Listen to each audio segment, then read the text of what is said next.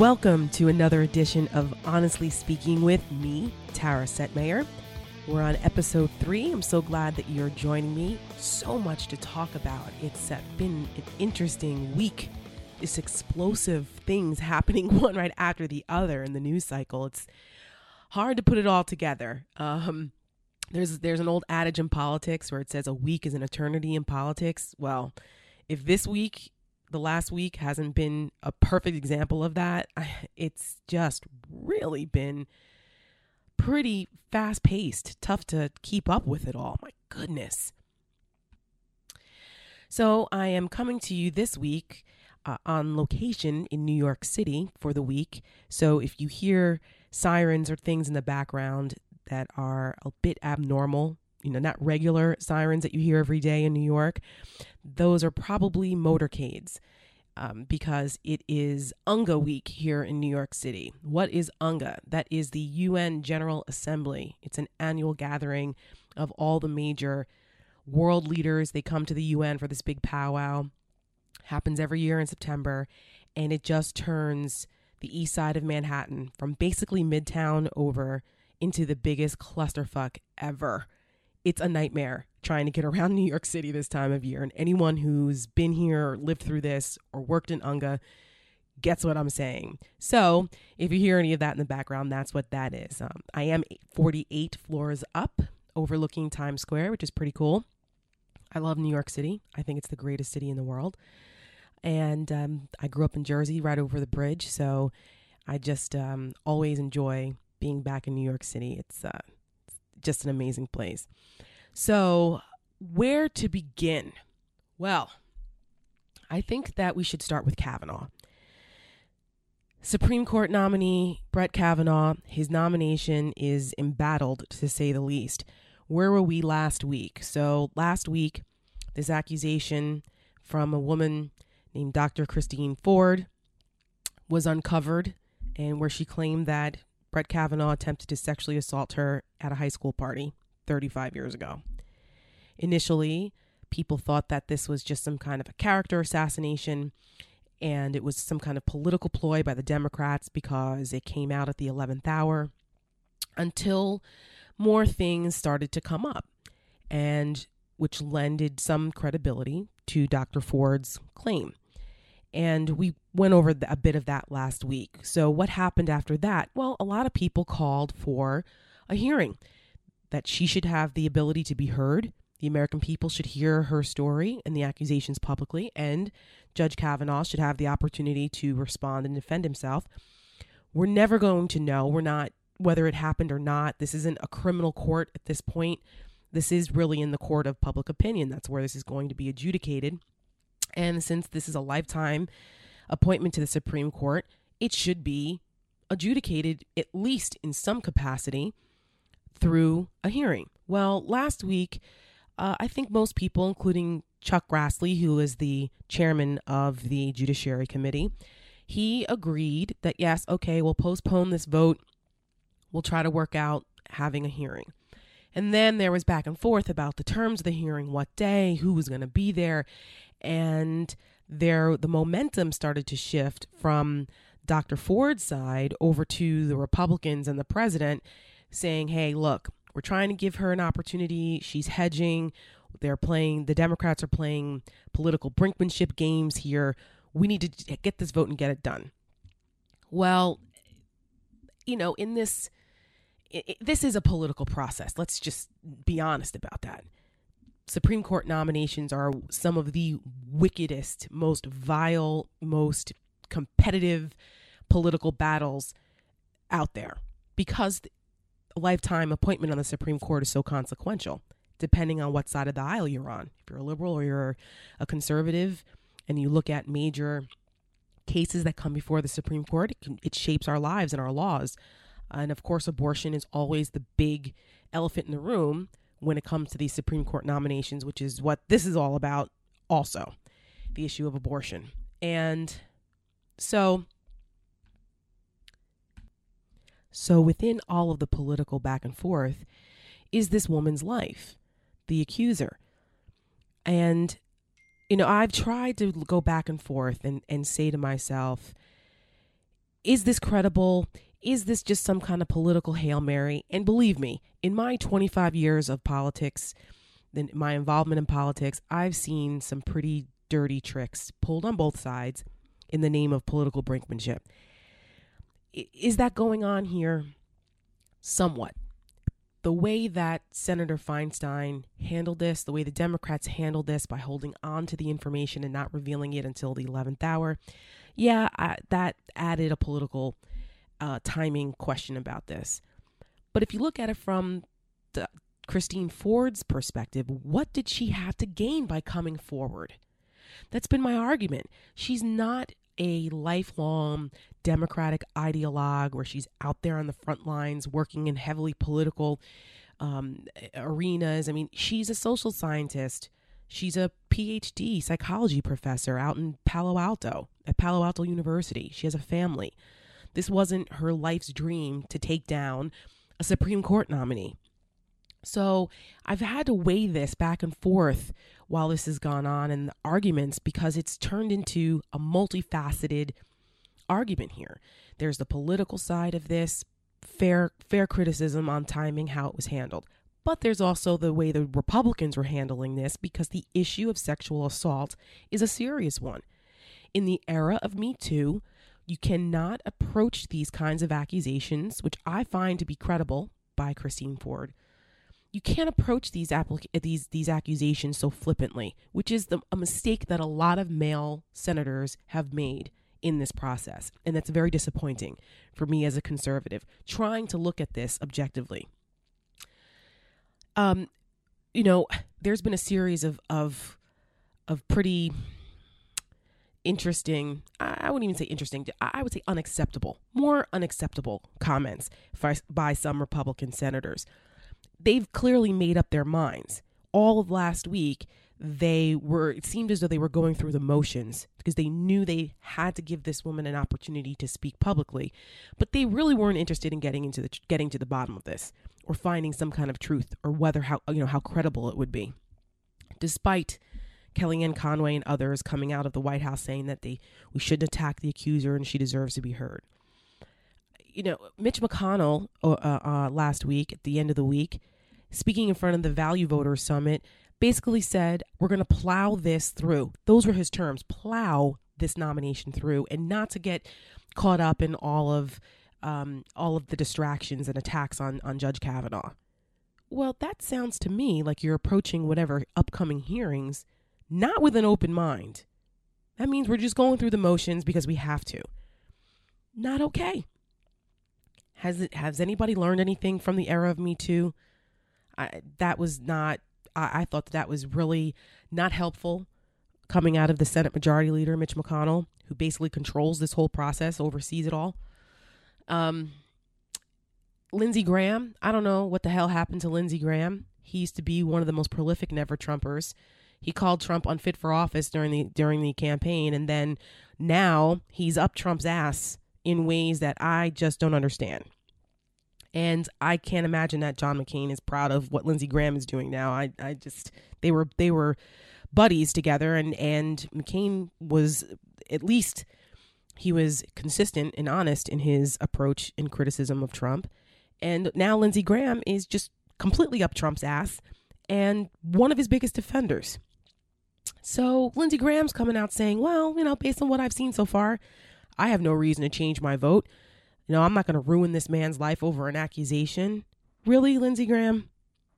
Before hearing, before you even have the opportunity to hear all of the totality of everything that that that's coming out because as of today there are more accusers apparently there's there's more information than what we just had last week and even with just the information with Christine Ford, Christine Ford, you're already your mind is already made up.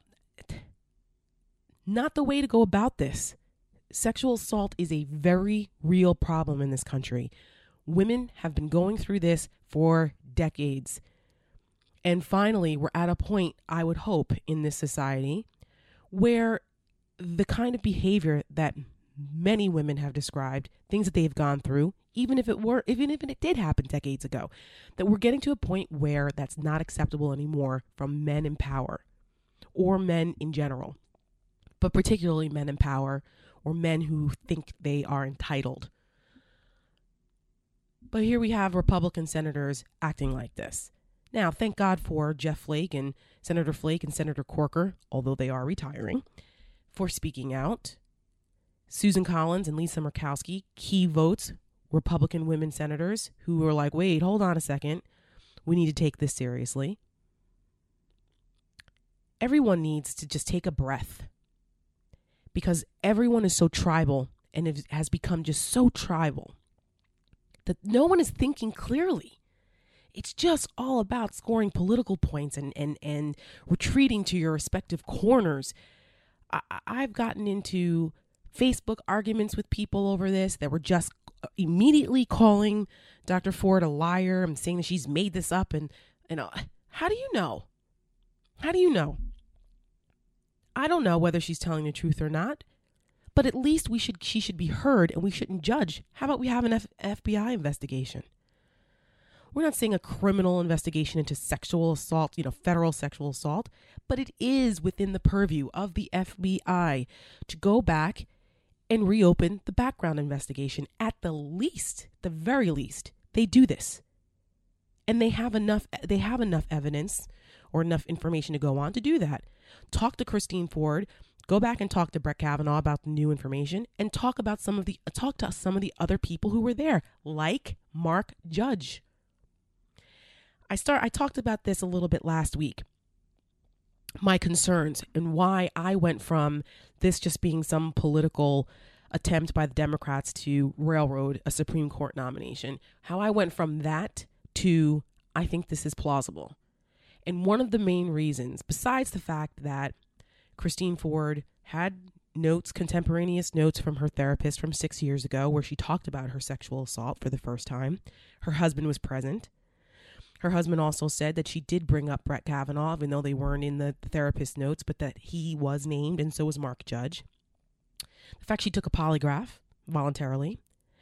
The fact that she made these the the, the accusations known, but she had an expectation of confidentiality when she did this back over the summer, before Brett Kavanaugh was actually named the nominee. So she wasn't she wasn't trying to go out, you know, be all out in front on this. She was trying to do it with an expectation of confidentiality. But in Washington, that very rarely stays that way. And unfortunately, now this woman's life is completely thrown upside in, thrown upside down, thrown into a whirlwind, and she can't even go back to her, her home. Her safety's been eh, jeopardized. Her family's, the FBI is involved because of the death threats. I mean, this is nuts. So you're telling me that she was motivated to do this, knowing what the fallout would be? That's why a lot of women don't come forward. They don't like to challenge power because this is what happens. So that's just one aspect of it. But the other aspect of it is that Brett Kavanaugh was so unequivocal, categorically denying that this never happened. Nothing like this could ever happen. Well, I want to go back over just briefly some of the things, circumstantial things that have come out in the last week that have made it more, more and more plausible to me that this could have happened. First of all, Mark Judge, who was the other person allegedly in the room, there's been even more information that's been written about this guy. This guy is there's something there there's something off about Mark Judge, and this is someone that Brett Kavanaugh hung around with. The Washington Post did a story um, in the local section, interestingly enough, on September 21st, that I would encourage everyone to go and read read it in full. The title is 100 Kegs or Bust. Kavanaugh friend Mark Judge has spent years writing about his high school debauchery. That tells you me that tells me that when someone is writing and chronicling their high school wild drunken exploits with parties and women and and drinking and all kinds of stuff obviously these things happened on a regular basis. And Brett Kavanaugh hung out with these guys. Brett Kavanaugh also in his in his in his yearbook said that he was the treasurer of the 100 Kegs or Bust Club. So you know, you're telling me that it's that this did this all didn't happen, that it wasn't plausible. Mark Judge wrote in his book, Wasted Tales of a Generation Drunk, that he drank too much and he did stupid things. He also talked about how they used to go back on Mondays after these wild weekend parties and talk about it with one of their teachers. All the things that they did. Mark Judge also talks about in in, in detail in some of these books. He he talks about um, in another book that he wrote. It was I believe it was called God and Man, where he really goes into his time at Georgetown Prep. And he's he he said that that the goal on their uh, on their way to the goal of make of drinking 100 kegs of beer before graduating that there were there was a disastrous party at his house where the place was trashed and this was the, the, the club that Brett Kavanaugh was the treasurer of, remember, 100 Kegs or Bust Club. Mark Judge wrote about this. He also said in 2005, in 2015, Mark Judge, in an article um, he wrote for this website called Acculturated, um, this is also in the Washington Post piece. He said, I'll be the first one to defend guys being guys. And that there was a culture of drinking and smoking and hooking up and that his pals even hired a stripper and bought a keg for a bachelor party for one of their music teachers. I mean, so this, I mean, they were pretty wild. He said if you could breathe and walk at the same time, you could hook up with someone. This did not mean going all the way, but after a year spent in school without girls, heavy petting was basically an orgy. This is all from Mark Judge why wouldn't this why well one of the conditions that dr ford wanted for her testimony which she has now agreed to and we're anticipating it for this thursday.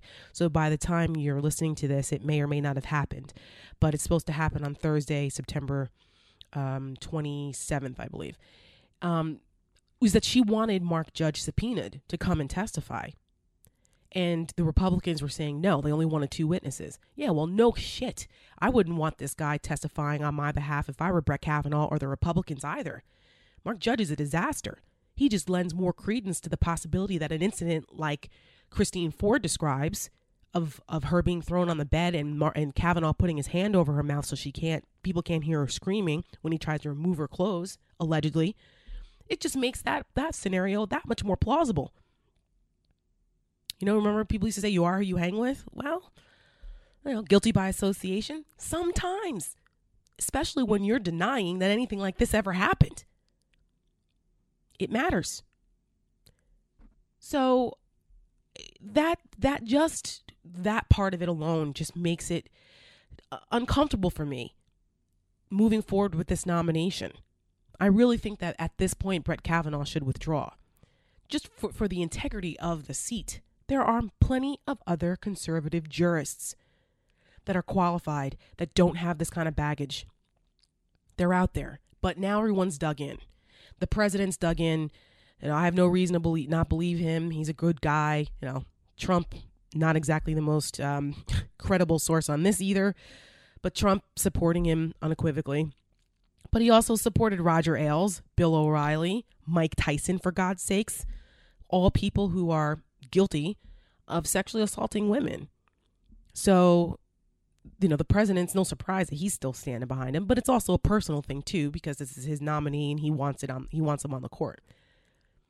But then after another another excuse was that well there was only one accuser, there aren't any others out there. That was another another Kavanaugh talking point. Oh, well, oh, wait, before I even get to that, Ed Whelan last week putting out this doppelganger crack up crackpot theory, basically slandering another another classmate at Georgetown Prep of Brett Kavanaugh's, trying to say that they looked alike and maybe Dr. Ford was mixed up about who it was. And that was really irresponsible. He put out this tweet thread. Ed Whelan is a is a well known conservative lawyer guy, um, activist, and um, there's some questions now about whether Kavanaugh was involved, who else was involved in putting out this doppelganger theory. They were floating to see if that would have quieted things down. Well, that blew up miserably, failed miserably. Um, and Kavanaugh should be asked about what role he played in that, if any, during the hearing. But so then, so back to the well, there was only one accusation, and that's not consistent with people who do th- who behave this way. Well, over the weekend, another accuser came forward, a woman named Deborah Ramirez, claiming that when they were freshmen at Yale, they were drunk at a party, and Brett Kavanaugh, they were playing some drinking game, and Kavanaugh exposed his penis and basically put it in her face. Um, she didn't want that, and she touched it to get him away from her. Some people, now who broke this story? Well, it broke in the New Yorker by Ronan Farrow, who has just been kicking ass on these kinds of stories. I mean, I, he he was the one behind the the Harvey Weinstein revelations and many many other me, big Me Too stories, and now he's gotten this one uh, along with uh, Jane Mayer, another um, journalist over there. They broke this story uh, over the weekend, Sunday evening, about another accuser. Well, there goes that theory about that it was only one accuser. How true is it? I don't know. Some people in the New Yorker story say that yes, they remember this, absolutely. Others question it, who were at Yale. Again, it's a he said, she said. I encourage you to read the New Yorker story. Make your own judgment. Then, just as you thought that that was enough, Michael Avenatti's back. Not with Stormy Daniels. Avenatti then claims on Twitter on Sunday evening that he now has a client that claims that Mark Judge and Brett Kavanaugh were part of some wild party where men, multiple men, were having, running trains on girls. If you don't know what that is, Google it. I'm not getting into it, but I know what that means. And he said that it's not Deborah Ramirez, chick from Yale, and it's not Christine Ford. So now we're talking a third potential accuser? Doesn't look good. It just doesn't look good. And at this point, whether Kavanaugh is is guilty or not, whether he's innocent or not, I just feel it is it has tainted this nomination to the point where they really need to move forward. Ben Wittes over at Lawfare blog. I'm I'm a big fan of that website. I read a lot of their articles. I find them to be very fair and informative. And um, Ben Wittes wrote a, a piece last week before the, the latest revelations of, the, of these new accusers has come out about why Brett Kavanaugh should withdraw and how he's known Kavanaugh for many years and he was surprised by the accusations. But just the way this circus has become, this whole thing has become such a circus for the good of the integrity of the seat that he should withdraw. I mean, it's not so shabby to keep your seat as a, as a DC Circuit Court judge. At least that wasn't in jeopardy as of last week. Who knows what else is uncovered? Like I said in the beginning, a week is an eternity in politics. And I just think that we need to have open minds on this. One last aspect of this that I want to address is that President Trump was uncharacteristically measured by most standards for most of last week concerning this this situation with uh, Christine Ford, and he made it until Friday, but then he tweeted at the accuser attacking her, basically saying, if this was so serious and this happened, how come she didn't go and report it to the, to the police at the time? Or how come her quote loving parents didn't do it? She didn't tell them and you know, how come if it was so serious? And I'm sure there were a lot of expletives being screamed into pillows at the White House when that tweet came out because that's exactly what they didn't want him to freaking do. Why not? Well, maybe because the fallout of that victim shaming would be immense, and it has been. The response has been terrible for the for the for the White House, for Trump, for Kavanaugh. Doesn't make anybody look good. And it started the hashtag, hashtag why I didn't report. And over the weekend, many, many people, celebrities, people we know, came out and said, chronicled things that happened to them and why they didn't report it or why it took so long. That is the worst. Most people know that it's very difficult, especially for women, to come forward about a sexual assault allegation. There have been countless studies done on this. Depending on the study, up to 65% of sexual assaults are not reported. Psychology Today has an excellent article out. Um, it's it's actually from November of last year, but it, when the Me Too movement was first starting to come to, to come to light about why victims of sexual harassment don't come forward sooner, and it and it outlines eight reasons why they don't, and a lot of it comes from they're afraid of reliving the trauma. People process emotional trauma differently. Um, they're worried about being shamed. They're worrying about being embarrassed, not being believed, losing their jobs, retaliation. I mean, there's all kinds of reasons. Um, the Equal Employment Opportunity Commission has received like 12,000 allegations of sexual assault. I mean, se- I'm sorry, sexual harassment every year. And like women are 83% of those complaints. That's a little bit different, sexual harassment in the workplace. But it's, you have to understand, people process trauma differently. I can use personal ex- experience, no, not experience, but my, I'll use an example of my own family. My mom, she, and I meant to mention this on CNN over the weekend. My mom was sexually assaulted by a doctor when she was in her 20s. Well respected doctor in our hometown. She it was he was a primary care doctor. She went in for a cold. He tried to give her a vaginal exam.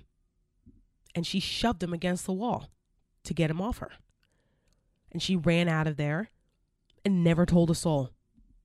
Why? I asked my mom. Now, my mom is no wallflower. She produced me. Okay. so, my mom is not someone who isn't afraid to stand up, but she assessed the situation at the time and said, I'm not saying anything. No one's going to believe me. I mean, he's a prominent, well known doctor.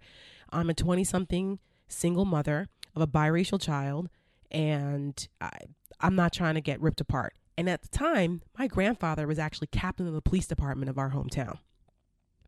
So, and my yet my mom still chose not to say anything. It just she just put it pushed it aside and decided just just just we'll just let it go. You're embarrassed. You feel ashamed. So for all those people out there that are quick to pass judgment on women who don't say anything, well, how come? Because there's a lot of women that have been doing that. CNN had a segment over the weekend that I re- reacted to of these freaking Trump women blaming uh, Christine Ford and, and going on and saying, well, how come she didn't say anything? Or, well, I would have said something. And, and saying how, um, I mean, it was just ridiculous. And I thought to myself, man, A, women need to stop eating their own. B, what is wrong with these people? They're just so tribal that they can't see the forest through the trees and they just retreat to their corners and they, they're like cult members. I, I will continue to say that because that's the way people are freaking acting with this Trump situation. And it was it turned my it turned my stomach, made me sick to my stomach because we many people know someone or someone who knows someone who has been a victim that may have never said anything. So, you know, people need to stop being so damn judgmental about this. I'll give another example. Someone very, very close to me, who I will not name, was sexually molested by a family member when he was a kid. He had no recollection of this. None. Because the emotional trauma was so great. When was it discovered? While he was in therapy at 60 years old. At 60. So I don't want to hear it from these people who are saying who are saying that you know it, it, it makes Christine Ford's accusations less credible because she didn't say anything for 35 years or 30 years. That's bullshit. And Republicans need to stop taking that posture. They really do. And especially these women that are going out there trying to defend this.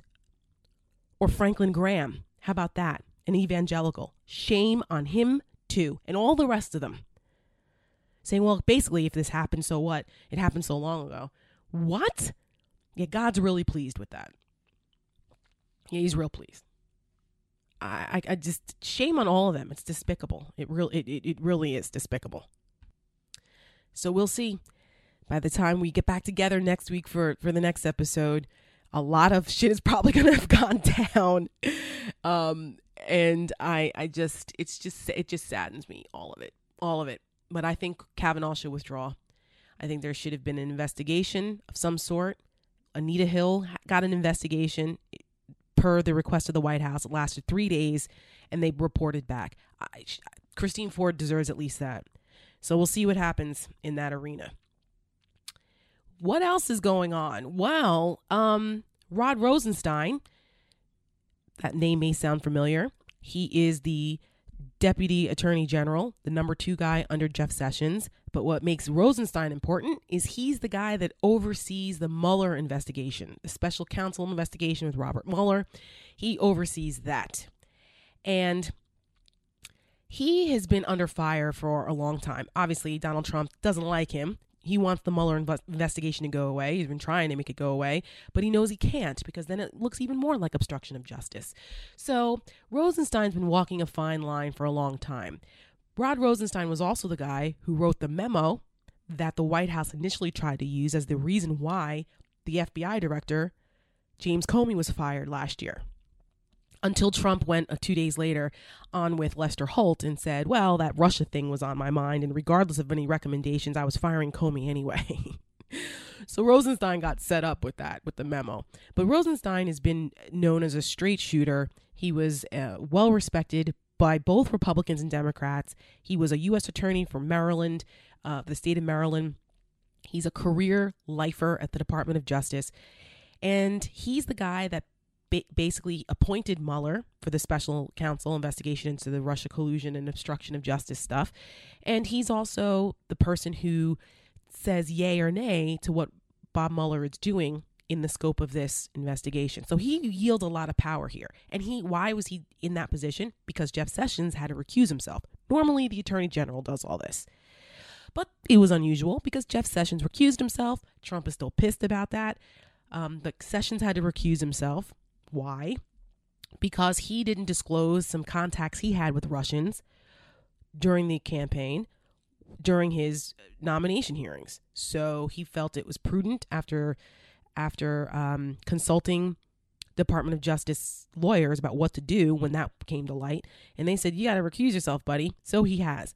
Trump has never let him live it down. We see the constant assault that Trump uh, has on on Sessions, but that has always left pressure on Rob Rosenstein, on Rosenst- Rod Rosenstein because he controls the Mueller investigation. Well, most Republicans felt that Rosenstein was safe because it would be insane for Trump to fire him because that would really be obstruction of, obstruction of justice. Well, now it came out in a New York Times story that Rosenstein allegedly made reference to potentially getting people together or proof to invoke the 25th Amendment to forcibly remove Trump from office because he was unfit, and that he proposed wearing a wire to try to prove that.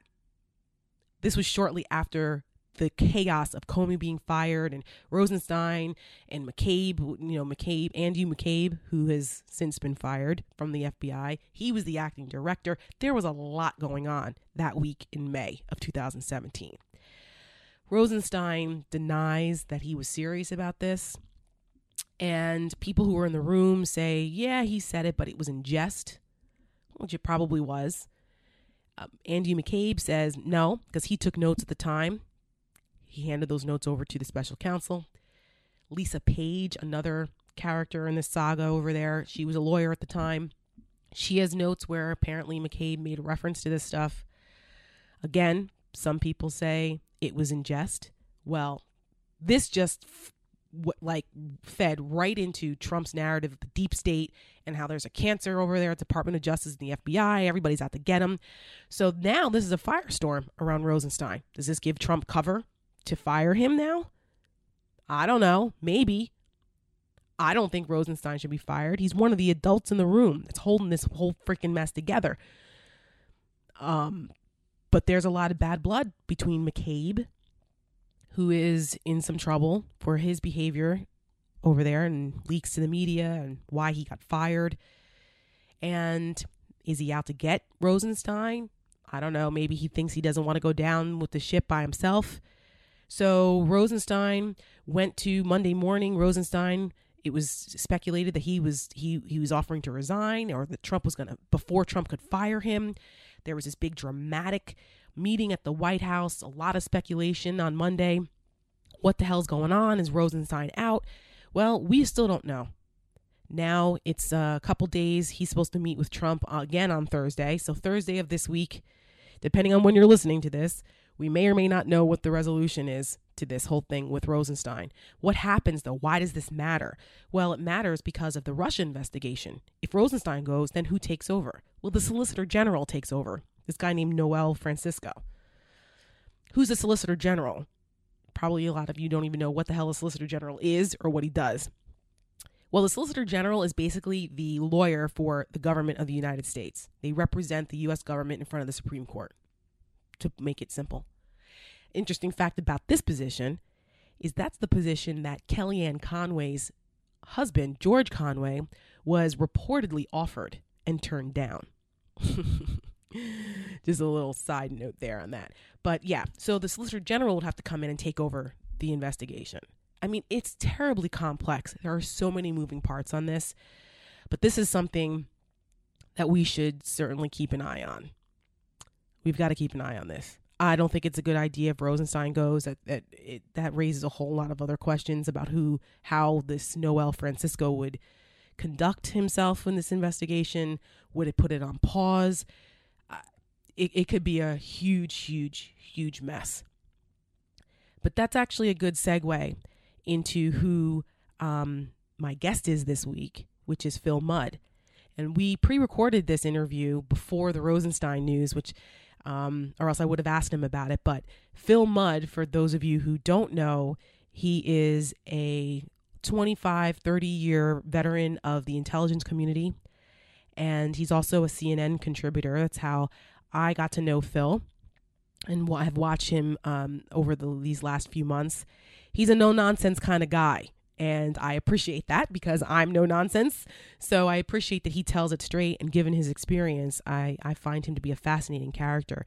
And some of you also may have become familiar with Phil Mudd because he had a rather spirited, let's say, exchange on air with a fellow, another fellow CNN contributor, but no more, Paris Dennard, who attacked Phil Mudd's integrity, questioning him um, profiting from his security clearance when Trump was pulling people's security clearances, total political move, claiming they were making all this money off of it. Yeah, okay.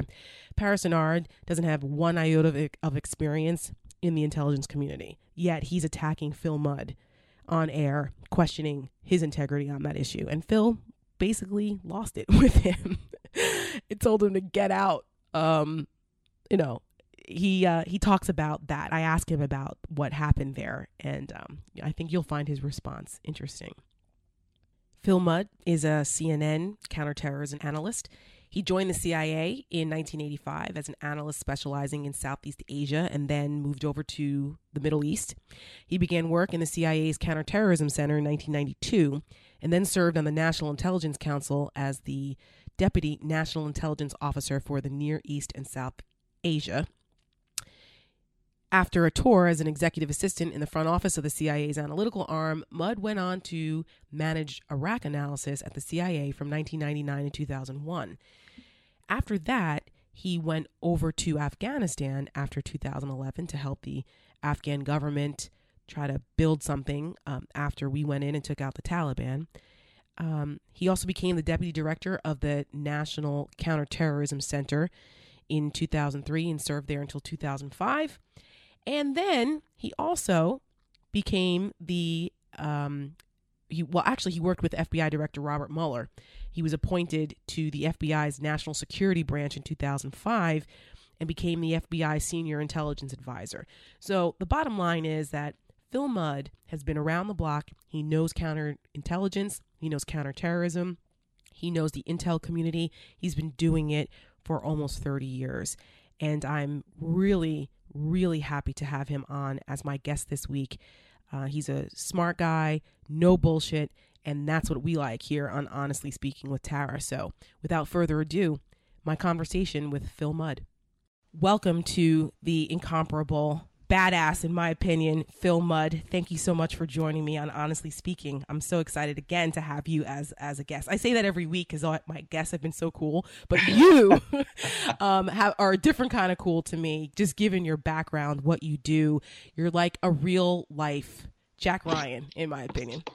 I wish I don't have a salary. I will say it's going to be a good conversation because I've already done my 10,000 steps today. So anything after that is downhill. Oh my goodness. Well, that's a lot to say, considering that this conversation is happening before noon.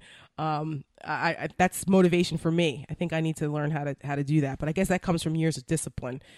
Um, so given your background, and you know, I, I wanted to start. We have, there's so many um, things to talk about with you, but um, given your background working with um, the CIA, the FBI, I mean, you've you've worn many hats and many roles, very important ones. You've had some things to say about the role of the FBI in this Kavanaugh situation. I mean, this has been in the news now. That the, the nomination is off the rails. Um, and the big issue now has become we have this accuser, Dr. Ford. She's demanding an FBI investigation before she testifies. And there's been some back and forth about, well, is this the role of the FBI? Is it not the role of the FBI? What's your opinion as a veteran FBI guy? Slow down, slow down.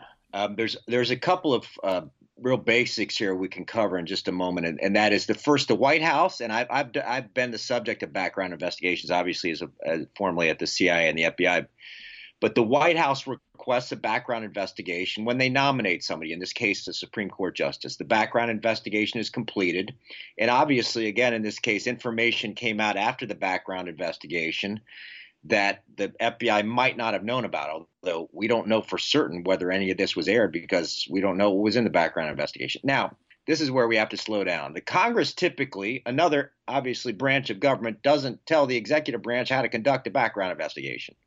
So if we wanted the White House, or pardon me, the FBI to reopen it, typically the uh, the White House, and I think in some circumstances they would do this. The White House might go back to the FBI and say, "Hey, can you relook at this? For example, in my background investigations, if it had come up afterwards that somebody said, you know, back 15 years ago, he was a habitual drug abuser, I could see the White House saying, you know, we need to reopen this one. Um, the Congress doesn't have to ask, we'll ask. Now, that said, let's say President Trump says we do need to reopen it. You can't do that in a day or two. In this case, it might appear that you only have a couple of people who are involved that is the uh, the victim and the the individual she's accused. But you're going to want to talk to people over the years whom the woman has spoken with. You're going to want to talk to them maybe multiple times if stories don't corroborate. So if somebody thinks, hey, this is just a couple of interviews and we can do it in a couple of days, if you want to reopen it, you got to do it seriously, and that would take a bit of time. I don't think the president will do that. I'd bet a paycheck against it, but that's what I would do. Now, I mean, for the layperson they i think that they're getting confused about the difference between a, opening a formal formal criminal investigation and they're saying that oh it's not the fbi's jurisdiction. There's nothing federal here versus the point you just made about the background investigations. And and i think that that's a point that's been lost here and maybe on purpose that the white house and and trump and some of the kavanaugh allies are trying to mix that up because they don't it seems to me they don't want anything reopened. They don't want people re interviewed because maybe there's a possibility, hmm, that the accuser's telling the truth. I think you're dead on. I, I, I think in a lot of these difficult situations, one of the challenges for people outside the Washington Beltway is to get for, forget about the politics of it, some simple facts. The Congress has said, and this is true, the Congress has said we don't direct the FBI how to conduct re- investigations and whether to reinvestigate. The part they're obviously missing is since the White House directed the initial investigation, they could clearly go back to the FBI and say, wow, do you want to look at this again? So when the Congress and congressional Republicans rightly say, you know, we can't order reopening this, they they got a paragraph that says yes or no, did you ask the president to reopen it? They choose not to. I understand why they're doing this, but it's they're sort of selling the American only half the story the Congress, politicians only selling people half the story for political expediency. No, that doesn't happen. Uh, that doesn't happen. It's funny, you know, proud to be, have been a former deep stater. People like me would say the Congress doesn't really care about what they have, what I have to say. You know, all they care about is the politics of it. And of course, the politicians are saying this is a CIA guy; he's going to lie to us. So I guess that's part of the checks and balances. It comes with the game. Uh, you recently you were on CNN. For those of you who don't know, Phil and I are CNN colleagues, uh, which is how I was able to score some of Phil's time because I'm sure he's very judicious with who he talks to, being a, a former deep stater. Um, but you were on CNN recently talking about this, and you used a term which I think really sums up a lot of what the Trump administration is doing with the Department of Justice, with the FBI. You said that it's irresponsible the political weaponization of the Department of Justice. Explain what you meant by that. Well, look, for, we're having a debate right now, for example, about whether there should be de- declassification of some of the documents related to the Russia investigation, per- particularly the documents that led to surveillance of Carter Page. Mm-hmm. If you if you want to understand your uh, career as a journalist, or let's make this even simpler, your years, four years as a high school student, you could look at one one pop quiz in your junior year as a high school, high school student and say, this is a picture of how you performed. I would argue, having seen complex investigations, that Carter Page, who is like chump change in a sofa, the guy is not a significant player that information related to Carter Page and the information that led to his surveillance is significantly less than 1%, maybe one tenth of 1%, maybe even less than that of the investigation. Think Paul Manafort. Think General Flynn. Think about the investigation involving uh, all the Russian entities that were involved in hacking. I mean, Carter Page is nothing. My point is by declassifying a little bit of information related to Carter Page, it's like saying i'm going to judge your entire high school career based on one pop quiz it's purposefully misleading the american people by saying and maybe the carter page uh, FISA documentation, that is the documentation that led to surveillance of his email, for example, is flawed. I would still say, are you going to use that to tell me the entire investigation is flawed? That's a bit much. If I fail the pop quiz, it doesn't mean I failed high school. Yeah, that's a, that's a great analogy because I think we can all relate to that, right? Nobody wants to be judged on one thing in one sh- snapshot in time of their entire careers, but it's to put it in perspective about this, the, the breadth and scope of this Russia collusion investigation. This started way before Carter Page was uh, Carter Page's FISA warrant was approved, right? I mean, yeah. it started months before that with other other reasons, whether it was George Papadopoulos drunkenly bragging in a bar to a to a dipl- Australian diplomat about the Russians approaching him, or the fact that, or how about the fact that our counterintelligence actually surveils these Russian people and notices, hmm, maybe there's something shady going on here. We have reason to keep an eye on what the Russians are trying to do.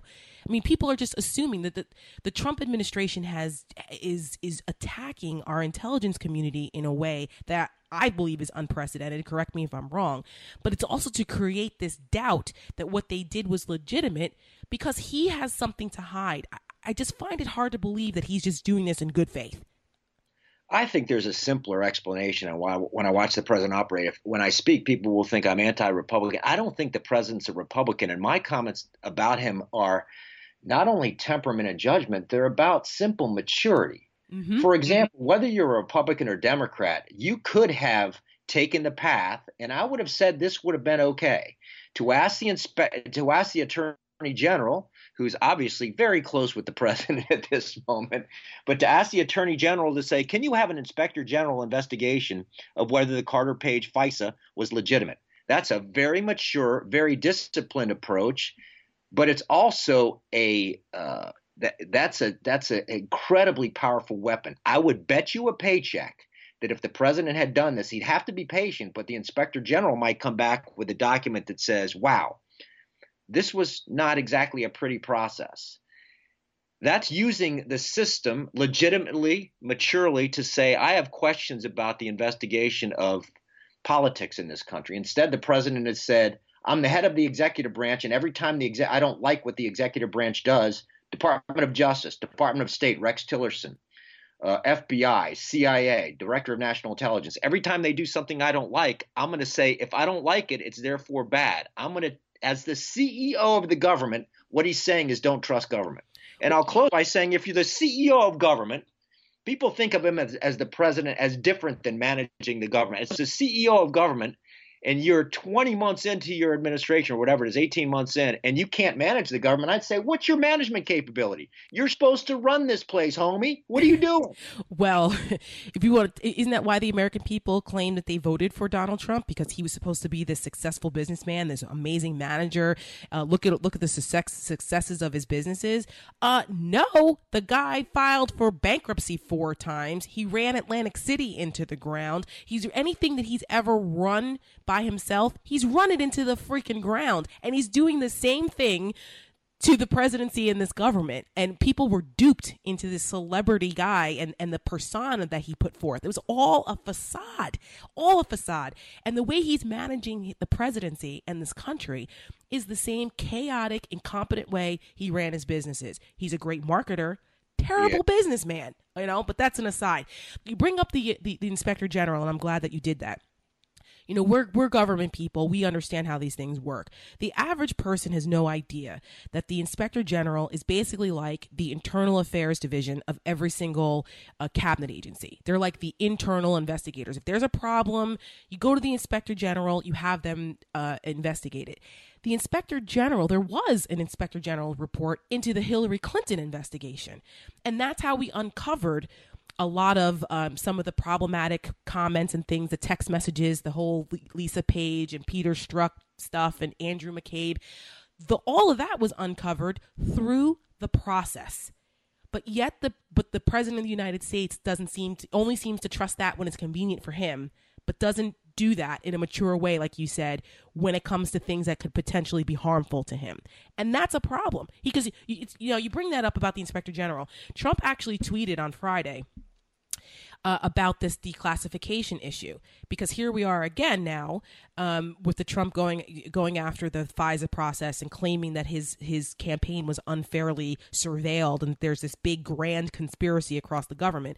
He said that he met with this. This is his tweet. I met with the DOJ concerning the declassification of various unredacted documents. They agreed to release them, but stated that so doing may have a perceived negative impact on the Russia probe. Also, key allies called to ask not to release. Therefore, the Inspector General has been asked to review these documents on an expedited basis. I believe he will move more quickly on this and hopefully other things which he is looking at. In the end, I can always declassify if it proves necessary. Speed is very important to me and everyone. What do you say about that? Sounds to me like he got some serious backlash. Oh yeah, but hold on a second here. For a guy who's supposed to be a brilliant manager, you got to sit there and say maybe I should have actually looked at the documents and asked, people who are familiar with the documents to determine whether there's more we can declassify. Instead, he tweets out and says, "I'm going to declassify them," and somebody has somebody has to say, "Wow, you know there are implications to that." I mean, come on. There's a process that he could have used that would have actually, whether you like the president or not, empowered him. If he had gone in in the front end and said, "I think these are overclassified," I've asked the inspector general to do that via the, the uh, attorney general he looks like a good manager and he gets what he wants at the back end anyway. I, I object to the guy's temperament and judgment. The, com- the, the, the issues that he raises regarding things like regulatory issues, tax issues, immigration issues, I think are fair conservative issues, but sure. the guy has lost the ability to have a serious conversation about them, not because of politics, but because of temperament and judgment. He acts like an eight year old, and I don't understand it because he could capture more of the American audience by being a little more mature. It's not a political statement, it's a statement about personality and temperament. Which matters. And that's been at the core of my objection to Donald Trump from the very beginning. Um, you're 100% right on that. Temperament matters, character matters, how you approach the tough decision making when you're in the highest office in the land matters. And every single day, this president demonstrates that he's unfit based off of those things alone. And well, you're well, right. There are some policy th- areas that I agree with. This administration, we didn't need Donald Trump to get those policy wins. Any sane Republican could have accomplished that and more without the daily chaos chronicles. That's what I call this. It's the freaking chaos chronicles every day with this guy. And the consequences, not only domestically, but internationally, are huge. And I just don't know why so many people don't get that. If you look at FDR going through World War II, if you look at what Gerald Ford's temperament was through what I thought was the right decision, which is pardoning Richard Nixon, an incredibly stressful time, if you look at the challenge that Ronald Reagan posed to to to the Russians, if you look at the temperament uh, whether you like him or not, the cool temperament of Barack Obama on both sides of the aisle, Democrat and Republican. I can look at a child and say, I can find examples from both sides of, of presidents who are respected saying, forget about their politics. You can act with that kind of seriousness, maturity. You can still have a sense of humor. Uh, it, it's not a it's not a common again, and, and people pigeonhole me as a as a presidential attacker and su- suggest I'm a Hillary supporter. I thought she ran a horrible campaign. Mm-hmm. Um, mm-hmm. I, this is more about who this person is and not always necessarily how he thinks in policy terms. That's right. Look at Kennedy during Bay of Pigs. You know, temperament matters. Uh, and I, I can't stress that enough. And the fact that so many apologists for Trump are throwing that quality out the window I, am always concerned about where that leaves us as a country moving forward. How much are we willing to tolerate and accept? I think we're, we're, we're going down a slippery slope here moving forward because there will be life after Donald Trump. I don't understand it. I mean, Ronald Reagan is seen as the conservative standard bearer of our time, and he cut deals all the time. And in fact, his chiefs of staff sometimes had to sideline ideologues to say, "We're going to cut a deal." That's right. People, That's right. I, one or the other, and I, I, don't want to preach here, but give me 20 seconds. Concerns I have is that now people, I think partly because politics has entered into culture. What do you think about gay marriage? What do you think about guns? People identify themselves by party. It's not just what you think about infrastructure or defense spending, it's what you think about who you are. And therefore, they think having a conversation with the other side is not great. Democrats and Republicans should sit down. The American people elected a conservative Republican, should sit down and say, okay, let's think about limiting immigration in a thoughtful way that respects American values. And, and Democrats should say, we lost. That can't happen in this town anymore. That that I you know, maybe I'm Pollyannish. I think that used to happen a little bit more. I'm concerned that Americans have, have used party not only to define how they think about things like defense and education spending and infrastructure, but about who they are viscerally. It is really unhealthy. I think you're 100% right. And you know what? That that is a really astute observation about where our culture has gone, where the politics and culture have intersected. And I attribute that back to the Jerry Springer era I think it's become the Jerry Springerization of our political system. And reality television, as simplistic as that may seem, but we have become such a voyeuristic society and it and even exhibitionist too on the other side of it with social media and the ability to just put everything out there whenever you want and shock value being rewarded, bad behavior being rewarded. And I think some of this started during the Clinton administration, well, Clinton's campaign, when uh, people may remember MTV used to have this rock the vote and they would do these town halls. It was back in the 90s they started this. And someone asked uh, Bill Clinton whether he wore boxers or briefs. And I, some people thought, you know, the progressives thought this was wonderful. He's so down to earth. This is great. And I thought about that and said, this is the future president of the United States. What the hell are we doing asking him about his draws? You yeah, know, I, that, I agree with you. I beginning mean, of the end. Government should government should be an occasional conversation among people about things like like why are when I travel overseas, uh, you know, a lot of airports are, you know, flying to JFK. That's a hot mess. Uh, LaGuardia is a better better example. Why is our infrastructure a little bit questionable? Bigger question: We spend way too little time thinking about the education of kids in this country because we have this term American exceptionalism. People hate this, but we're not exceptional in terms of educating a kid. And I do numbers. Look at American performance compared to OECD countries, that's developed countries like Japan and, and Western Europe. We're not great.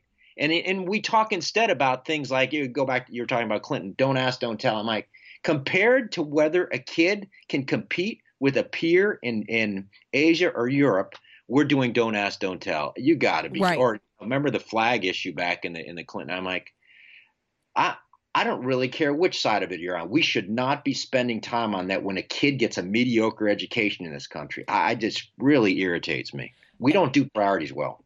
You're right. And, um, you know, Frederick Douglass said that education is the key to freedom, which is why I'm so passionate about uh, education, school reform. I mean, we're looking, we're, we're, we're get we're kids are at a disser- they're doing a disservice to our kids and to future generations the way that the education system is set up now uh, and and it, it's scary to me how uneducated, even just on basic civics and the role of government, how uneducated our um, our citizenry is, and it's only getting worse. Because if people really understood the role of government, if they understood um, our constitutional republic and what that means and those responsibilities to be good citizens, I don't see how Donald Trump gets elected you know, I, will make it even simpler. This is going to sound ridiculous, but you know, I spent my dear career doing counterterrorism, which means I should be thinking about ISIS and the formerly Al Qaeda and what's happening in Syria. The biggest national security problem this country has, in my judgment, is education. Mm-hmm.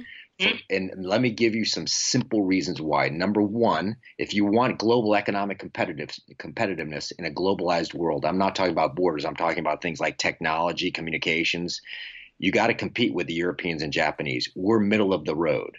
If you want to ensure that we don't have social divides that lead to violence, education means that somebody's going to make more money and that they're going to be happier. And furthermore, that you're going to spend less money on prisons. I could go on and I won't, but I think people underestimate the uh, the impact of improved education on everything from whether you got to pay for prisons to whether you still have a Silicon Valley in 50 years that's the leader of the world. I, and, and then we spend time on whether we should unredact documents related to a stupid investigation. I can I, am the national security guy. I just I, I really don't care very much. I'm getting old and cranky and you know. no, I I I think that that's a perspective that not enough people look at, and and you know George W. Bush said something during the um, during the debates back in 2000 when he said that the bigot the soft bigotry of low expectations was a civil rights issue in this country. And i thought that that was a brilliant response that is profound. That is profound. Absolutely.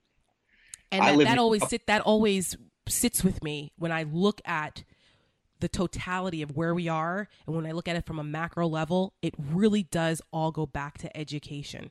And I don't know that George W. Bush gets enough credit for making that statement and what and what the byproduct of that is the you know the impact of that i just don't know that he does because there you know his presidency was overshadowed by a couple terrorist attacks in uh, iraq but um, also, it's AIDS important. investment. I mean, people underestimate what he did on AIDS in Africa. That's that right, is, PEPFAR. It's an incredible investment that saved maybe hundreds of thousands of lives. I right. mean, it's just it was like fifty billion dollars. I think it was. It yeah. was an incredible investment that, yes, yeah. also is is uh, underreported and underappreciated by a lot of folks, but not the ones who it helped directly. Um, I just want to get back a minute to to the the FISA issue you're not going to let me ramble anymore. no, you can. Ra- I love it. This is a great. This is great because I don't think I think people don't get a, a chance to see this side of Phil Mudd, and uh, I'm glad. I I love conversations like this because it's it also goes to show that what you see on television is not the full picture of who we are as people and what we do in our careers and what motivates us. And um, podcasts and these kinds of venues give people an opportunity to see that we are real people that we do have there's we have more to say than just what a 5 or 7 or 10 minute segment gives yeah. us on CNN so no I love it. We can we could keep talking about this. Um, but I didn't want to lose some of the the, the facts about yeah, FISA in this conversation only because I because people when they when they're trying to make a, a judgment call on what's happening they just don't know the facts about things.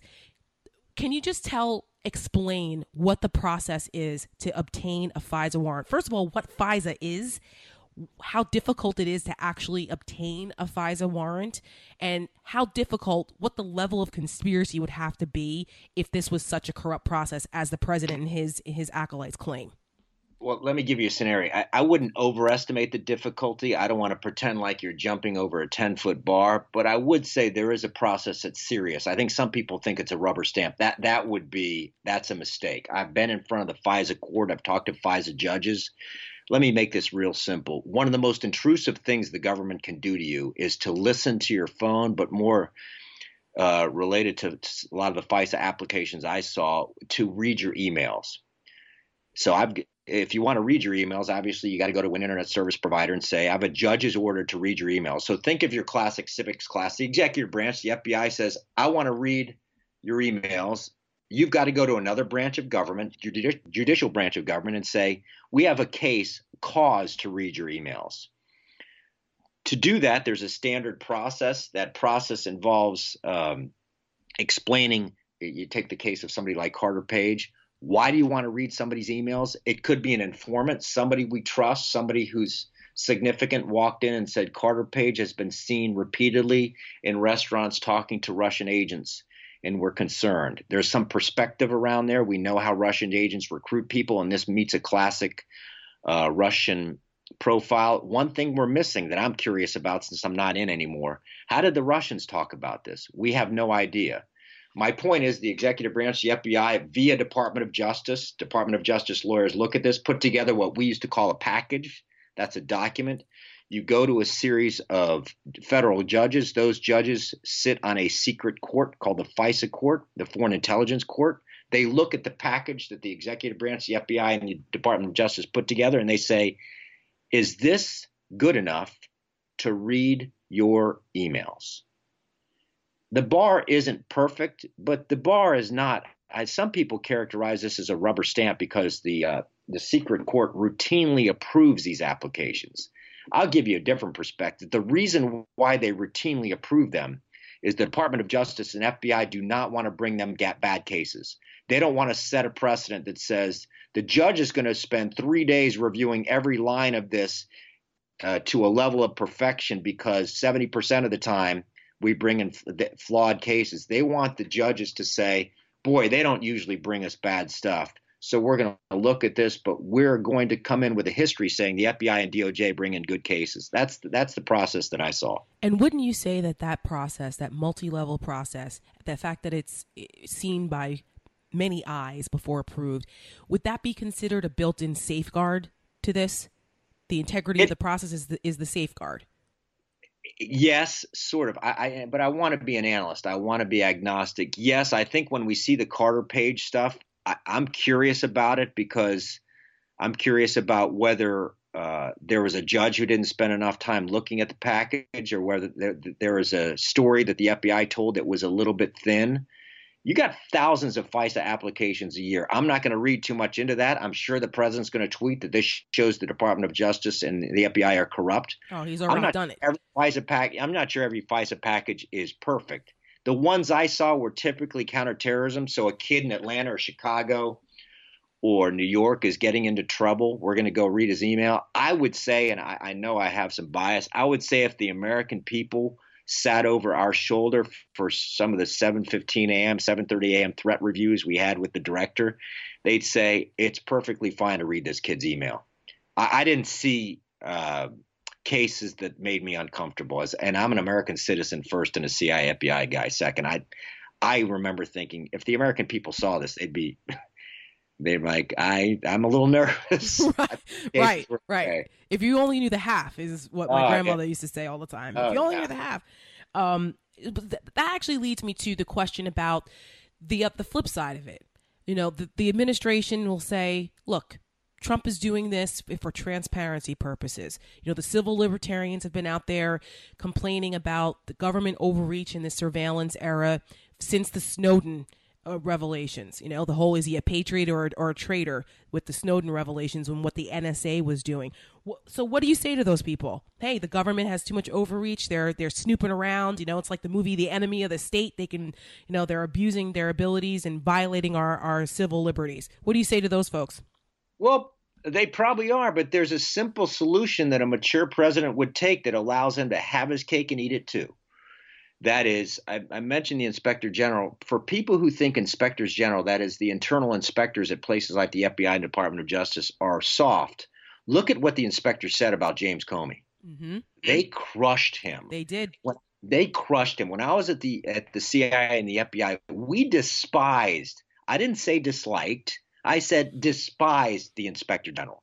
Let me give you an everyday characterization when the IRS walks in and says, We want to investigate your tax returns, do you say, This is a pretty good government oversight that I want to cooperate? Or do you say, I can't stand these guys because they're nitpickers. Think about the inspector generals as your version of the IRS walking in your house saying, "We're going to look at every every tax return you filed over the past 5 years, and if you don't have documents, we're going to presume that maybe you're guilty." The president could have put this process into, for example, an inspector general or allowed the Congress to investigate. And if you don't think the Congress can investigate, look at some of what they've done on the intelligence community over the years. They crushed us. Mm-hmm. And then the back at the back end, he's going to get a document that says the government. Let's take Carter Page for example. The government overreached, and he's going to say, "I didn't say it. I've got a document that says Jim Comey really did the wrong thing. He should be hammered." Instead, he goes out without ever reviewing a document, without ever using the process, and he looks perfectly partisan. Partisan. He looks like an idiot. And now today or yesterday, he comes out and says, "Now we sort of have to reconsider what I said yesterday. I'm not sure we can review uh, release all these documents." He looks like an idiot. He's not running the government. He's running the Trump campaign. You know, the, and the the the idea also about um, the importance of of these types of of processes to surveil and surveil our potential enemies and to protect this country. I mean, that's the that's the bottom line of why we're supposed to be doing this. Is not. I would hope that most people's motivation isn't to be you know some evil cabal. It's to keep this country safe. Um, in your experience dealing with both the FBI and the CIA, you know, leading up to 9 11, that we talk about the wall of separation where yeah. there was a dif- difficulty communicating certain information between the FBI and the CIA. And some folks thought that creating this wall of separation was a good thing because of the different mandates each agency had. Um, do you? How did you feel about that since you were there uh, at the time? Was the wall of separation something real? And I don't know if you've read um, Lawrence Wright's book, The Looming Tower, or saw the yeah. Hulu yes, uh, the Hulu series, yeah, which I thought was amazing. Um, it really talks about that, you know, leading up to 9/11, where some things were missed. Do you think that that's that the wall of separation issue was overstated? And do you no. think what lessons have we learned since then? No, I don't think it was. I think one of the reasons people like me, my friends who are still in government, I have I haven't been in for a while, and I will never go back again. Um, one of the reasons you get paid. When I was a junior officer, I'm like, why do these senior people get paid? They don't do anything. We worker bees, we do everything. Is judgment and experience. I used to counsel managers who work for me. You don't get paid for time, you get paid for judgment and experience my judgment and experience is that there is an ebb and flow in everything in government, including how intrusive the government is. Sort of the, the, pendulum swings back and forth. The government was too careful before 9 11, too careful. Afterwards, the pendulum swung in the other direction. The message we got, and this is one reason you got CIA secret facilities, was I don't care what it takes. And read Dick Cheney. If you think the CIA overreached, the vice president, the president told us what to do, and they were elected by the American people, and the Department of Justice told it was legal. The American people said, do anything to ensure we don't have to go back to this. The pendulum swung in another direction. Well, sure. When you have 3,000 dead Americans sure. and t- towers coming down, the Pentagon attacked, uh, that's what happens. People out of reaction go, well, the hell with this shit. We don't Correct. want this happening again. And then you, exactly. you know, that's right. The pendulum and, swing the other way. And that's and then a few years later, people, including at the Department of Justice, but later at the White House, start to say the CIA went too far. And people like me say, you know, uh, when the pendulum goes too far to the left or too far to the right, it's always going to self-correct because of the the brilliance of what the constitutional writers did. And they said the Congress will investigate the people will speak when they vote for people. They vote for Barack Obama instead of uh, instead of George Bush. In my world, one of the first things Barack Obama did was to say we will never hold prisoners like that again. So the process works, but you but at the at the fringes, you know, after 9/11, for example, the pendulum's going to swing far right. And if you look at polling data, people would say that's what I want. I still have despite the, the hate mail I get, very few regrets about what we did after 9/11. That was going to be my next question. Very. Did did did you feel? I mean, we look back, hindsight's 2020, right? Did you feel, as being someone on the ground, that the criticism about rendition and the black sites and all those things, do you feel that that criticism was uh, warranted, or do you think that, like, if you had to do it all again, would you do it the same way? Or is there something? I would not do it the same way, but I hesitate to say that's because when I say that, people come up, and especially people who have confirmation bias. In other words, people who don't like what we did and say, "Oh, you're with us. You think what you did was wrong," and I'm like, "No, that's not what I said." Mm-hmm. There's I said- nuance. There's and, and it's pretty basic. For example, I think we should have notified more members of Congress because that some of them are off the hook by saying, "Well, we didn't know enough." The members and I, I did some of the briefings on our black sites to members of Congress. They either said nothing or said great. And now and I will never name them to my grave. Now they're like, "Ah, this is I you know, the CIA was doing horrible things." I'm like, "Well, we told you." you didn't tell us how many times you waterboarded Khalid Sheikh Mohammed. And my answer is so if we waterboarded him 20 and not 150, you would have said 20's okay? Uh, come on. right. We should have gone to Congress every time we're doing a waterboarding. But I, I think there are some things around the edges. Many of us would many of us would say, including in particular congressional notification. But I don't lose sleep. I don't really care when people send stuff saying you must hate yourself and you don't represent American values. The American people told us what to say, Mm-hmm.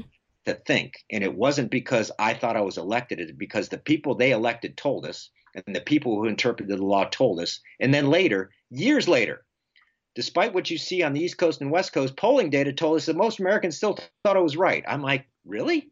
Every time I go someplace on the East Coast, people say you guys are horrible and you didn't represent us. And now, Well- now I realize people say, well, thanks for what you did, and we don't. Right. Well, that about. you know, those are those East Coast liberals, the co, you know, the left and East Coast liberals that are have the luxury of being sanctimonious from their ivory towers. Some Yeah. would say, right? Uh, So you know, I'm pretty liberal, actually. Believe I just I'm just a realist. Uh, you know, here's the deal. This is what we did. If you don't like it, we'll change it, and then let's do the next thing. You know what I call it? I call people like you and, and people like me that have the ability to kind of sift through the the extremes. I call ourselves pa- pragmatic patriots. Um, so in when you look back a little bit on a little bit of a lighter note uh, you know there's a lot of movies that are made about this and there's a, a certain hollywood sensationalism about being in the cia or what we do. And you know depending on which side you're on that there's a narrative about the big bad evil torturing cia officers. Um, you know uh, but of all the movies you've ever seen out there that have been made about this are there any or is there one that comes that is the most realistic. Like my husband he's well i'm, I'm not gonna he's gonna use that example but I, my husband is a federal law enforcement officer and there are movies that he says are the most realistic or closest to what he deals with on a daily basis um, are there any for you because i know that you know we as laymen watch this and say oh my god that's really cool you know is it jack ryan is it uh, you know um, the, the the the bin laden movie you know what is there anything that comes close to accurate for what you guys actually do Okay, you would think we stage this. You're not going to believe this. I don't own a TV. I don't have Wi-Fi. I don't do Netflix, and I don't go to the movies. I've never seen Homeland. I, I do have a few books. and I know people don't read, so I don't know any. I don't know Jack Ryan. I don't know. i'm know. just any- using that as an example because it's most recent and i just finished binge watching it but I've never seen The Americans. I don't watch TV. It's because it's not one of. But let me list a few things. If you want to see reality, uh, let me list four. Read Agents of Innocence. Read Alan Furst. Read early John le Carre, and read Steve Coll, C O L L. Those are four people who write. They're, some of that's fiction, and and it's not boring stuff. They all write really well. yeah Um, uh, those are four people I'd read to say these guys are pretty darn good uh, with what they do. But I, I, you know, people come up all the time. You know, what do you think of Homeland? I'm like, I think it made a ton of money, but I don't really know what it is. I don't. I don't. I'm too much in wine cafes to go. Oh, I joke that this administration has turned a whole lot of folks into winos because that's the only way to deal with it. It's the only way to deal with it. You need a stiff drink at the end of the day, whether it's a bottle of wine or a good stiff Macallan on the rocks. I, I, know, I, I, I feel you. I lived in Europe a few times, and I mean, American people are so uptight. And I'll go out for lunch and have a glass and be like, "What are you doing?" I'm like, "Well, I lived in Europe. This is how we lived. Get over it." That's know? right. That's right. The two martini lunch thing is nothing compared to, to Europe. You start drinking at like eleven o'clock, eleven o'clock in the morning with a good glass of wine. This country would be a better place if everybody in this town had two martinis lunch. Yeah, right. This is, this is one uptight city. um, so that actually is a good is another question. My producer, I asked him, you know, are there any questions you want me to ask Phil Mudd? And he asked me, um, he said, yeah. He goes, ask him what does he do for breathing exercises? And I said, what? He goes, well, look the guy has had unbelievably stressful jobs over over the decades of work in intelligence. So he has to have something that he does to relax that's allowed him not to have a heart attack or a stroke yet. So what do you do to re- what does Phil Mudd, who has knowledge about all of the worst things, threats that go on in this country, what you've seen, what you've done, what the hell do you do other than a glass of wine to relax and keep it together? You want a real answer? I wanted the real answer. Yes. This is honestly speaking. So speak honestly. Um, two things one at a high level, one at a low level. The first is this is going to sound ridiculous, but you asked. I'm sorry. Nothing's is, ridiculous. Your life is mind, body, soul. So, soul, you know, I play with my little niece and nephew. I read a book. I drink a glass of wine. I exercise every single day. If it means getting up at 3:30 a.m., I'm going to exercise and then you got to sleep. And finally you got to eat right. You can't be eating hamburgers. So i always believed you've got mind body so you got to think about what you're doing. You have to exercise. You have to sleep. You have to eat right. At a, eh, so that's a pretty tactical you know that there's things i do every day and i try to have elements of mind body soul every day. At a macro level i'm sorry to be a philosopher but five days after i die nobody's going to remember what i did. Nobody's going to remember what decision i made. Nobody's going to remember. Get over it uh, and and if you can't get over it, travel to Bangladesh, Nigeria, travel to some difficult place and watch someone sleeping on the sidewalk on a piece of cardboard, and then explain why you can look in the mirror and say why something you're doing is so important. The answer is it's not. Mm-hmm. It's just not. So never don't, so don't take it so seriously. Learn how to take a step back, take a breath, and appreciate life as take, it is. Take your yes, take your decisions seriously, but we're most of us gifted with a roof, with warmth, with clothes, with friends, with food, and you're going to say, you know, uh, I couldn't get my I couldn't get my promotion today, and it's three months delayed, and I'm going to say, you know, you need to take a chill pill because if you want to travel to a place where somebody's making two dollars a day and sleeping on a piece of cardboard. Yep. And yep. you're worried that you can't get promoted 30 days or 90 days early. You need to take a chill pill. Get over it. I think that's great advice. P- too many people are unable to do that, and they go through their lives uptight, constantly in anxiety, constantly worrying about what other people think, and it, it affects them every single day.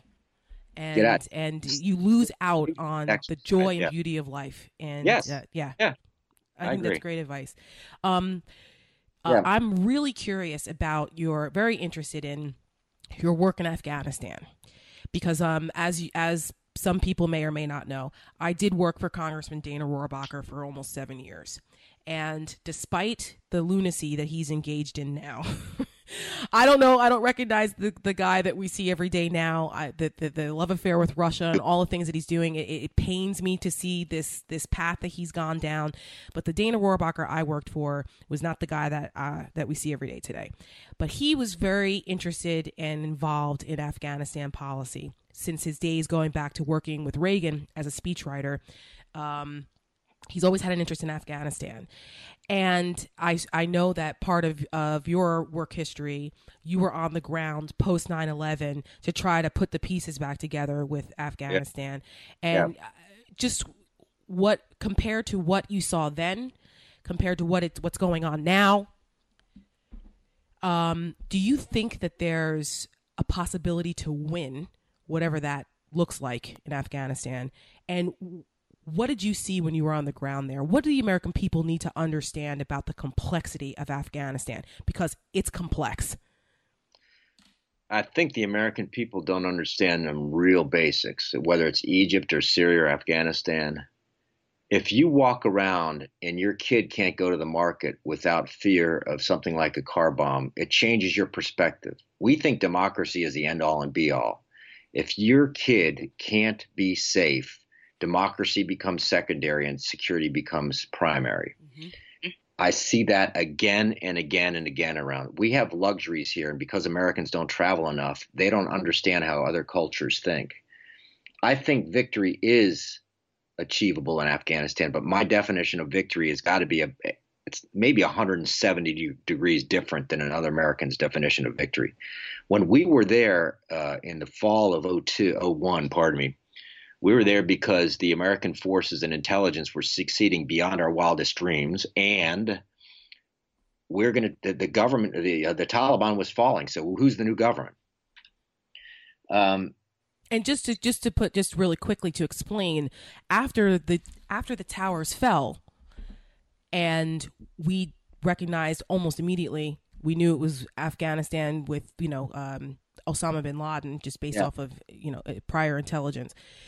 We didn't send in a major ground force. That was primarily a special ops operation that went over there and took down the the the, the Taliban. Oh, we're talking what a couple hundred special ops guys, right? And CIA guys, yeah. That's right. right. October 01, yeah. Right.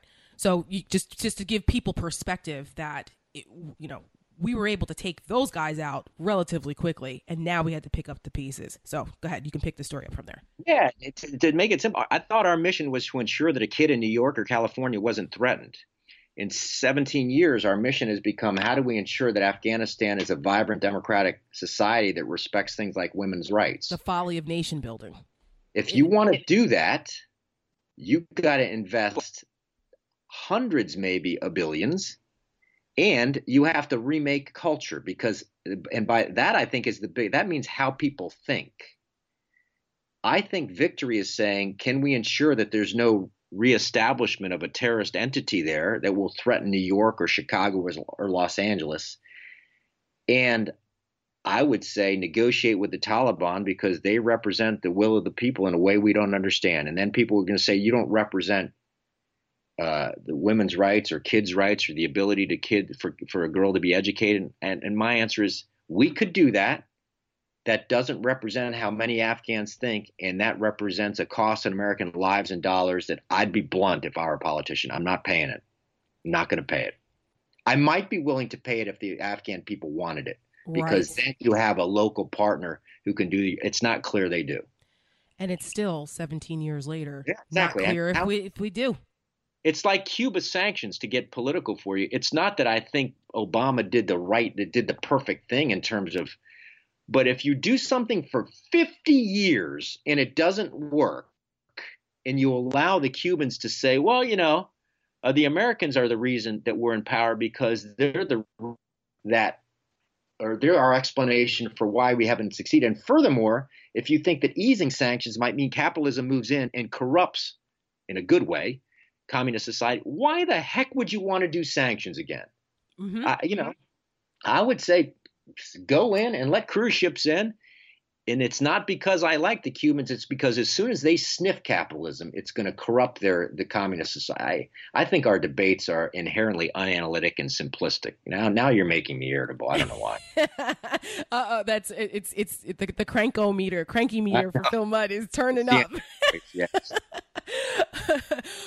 so, um, in in your because I'm just fascinated with uh, with I'm fa- I'm fascinated with intelligence and and with people who do this for a living every day because I just don't think enough people are exposed to the gravity of of of the work that intelligence officers do. And because we are so spoiled that we that we live in such a safe society that people just don't understand the gravity of it all and, and don't appreciate it. And I and so uh, it's another reason why I I'm so thrilled to have you on and thank you for being so generous with your time.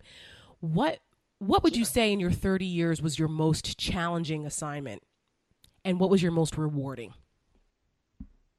I'm going to bore you. Challenging is dealing There's with people. Phil Mudd and boring do not go together. go ahead. There's nothing boring about you.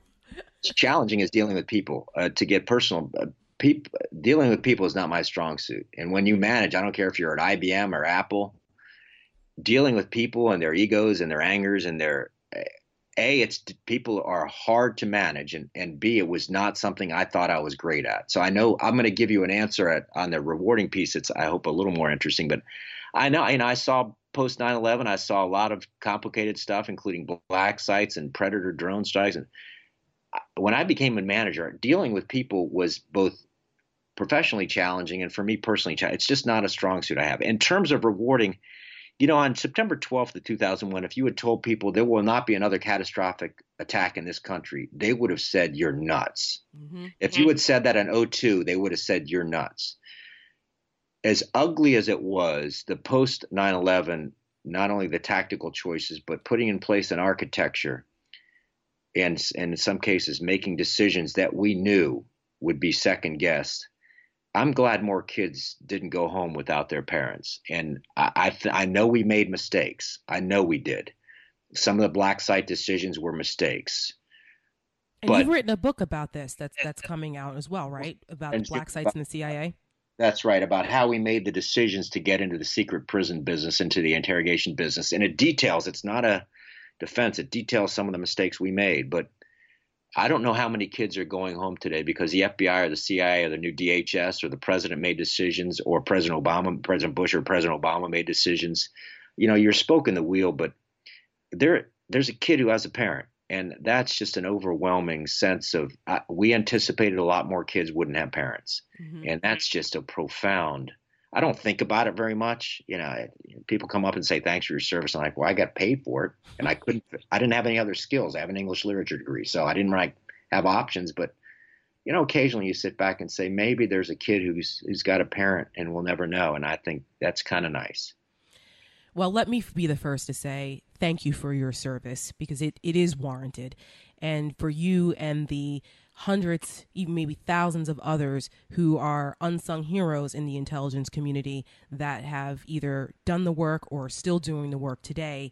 Um, they need to be thanked because they every single day you guys get up and make a decision to to do the, the kind of work that others can't do to keep this country safe. And and I think that that, that does warrant a thank you. So let me be the first to say that. And well, I know you're, you're too humble to to well, accept that, but I but it's I understand why people thank you and more should.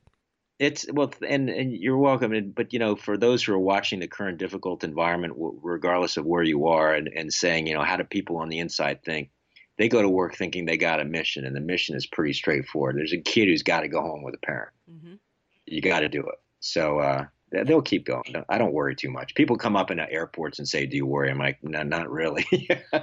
yeah, not, well, I, well, if you're not worried, then I guess you know, maybe maybe we all shouldn't be.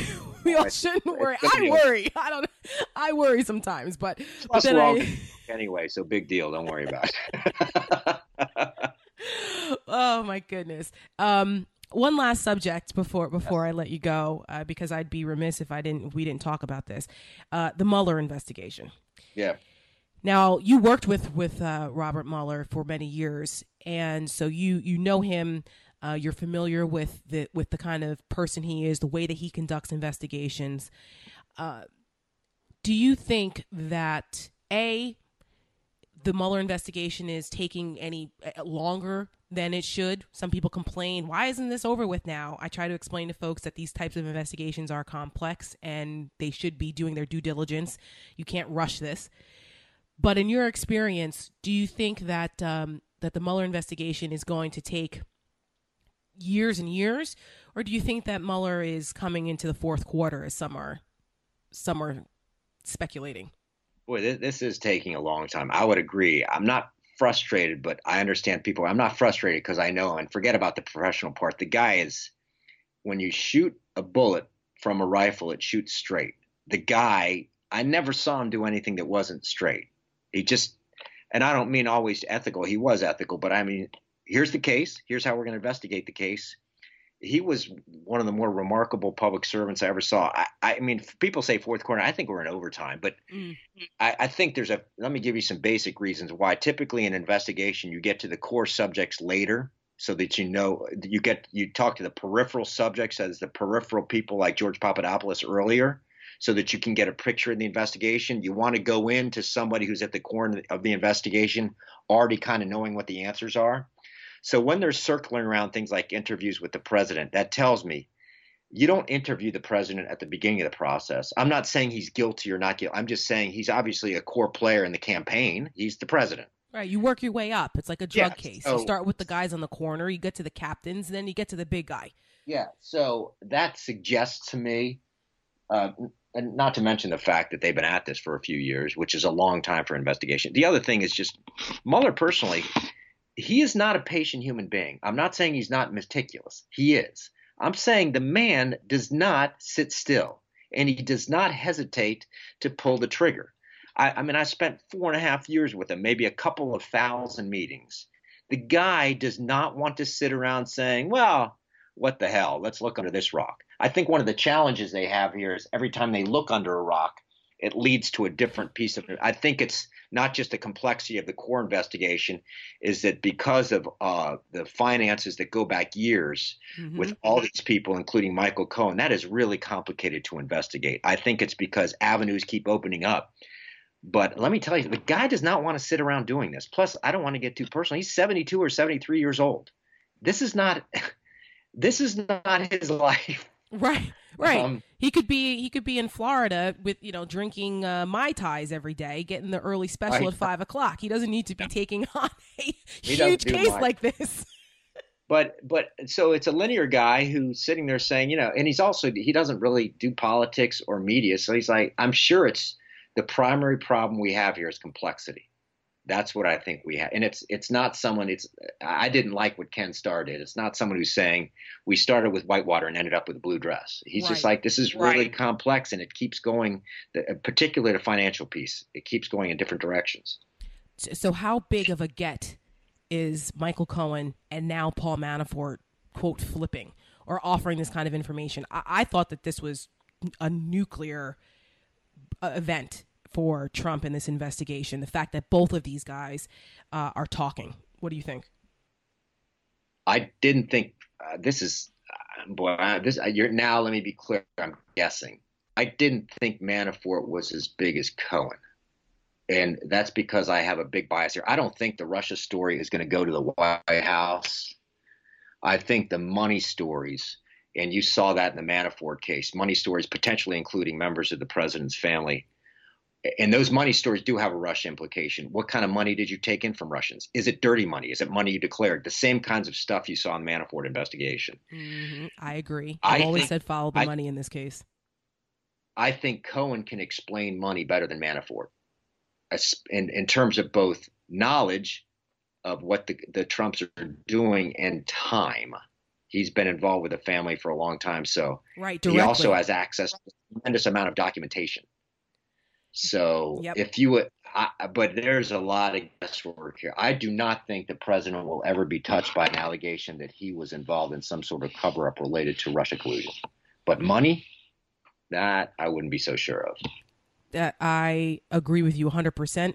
From the very beginning, I've always said that uh, follow the money with the Russia stuff.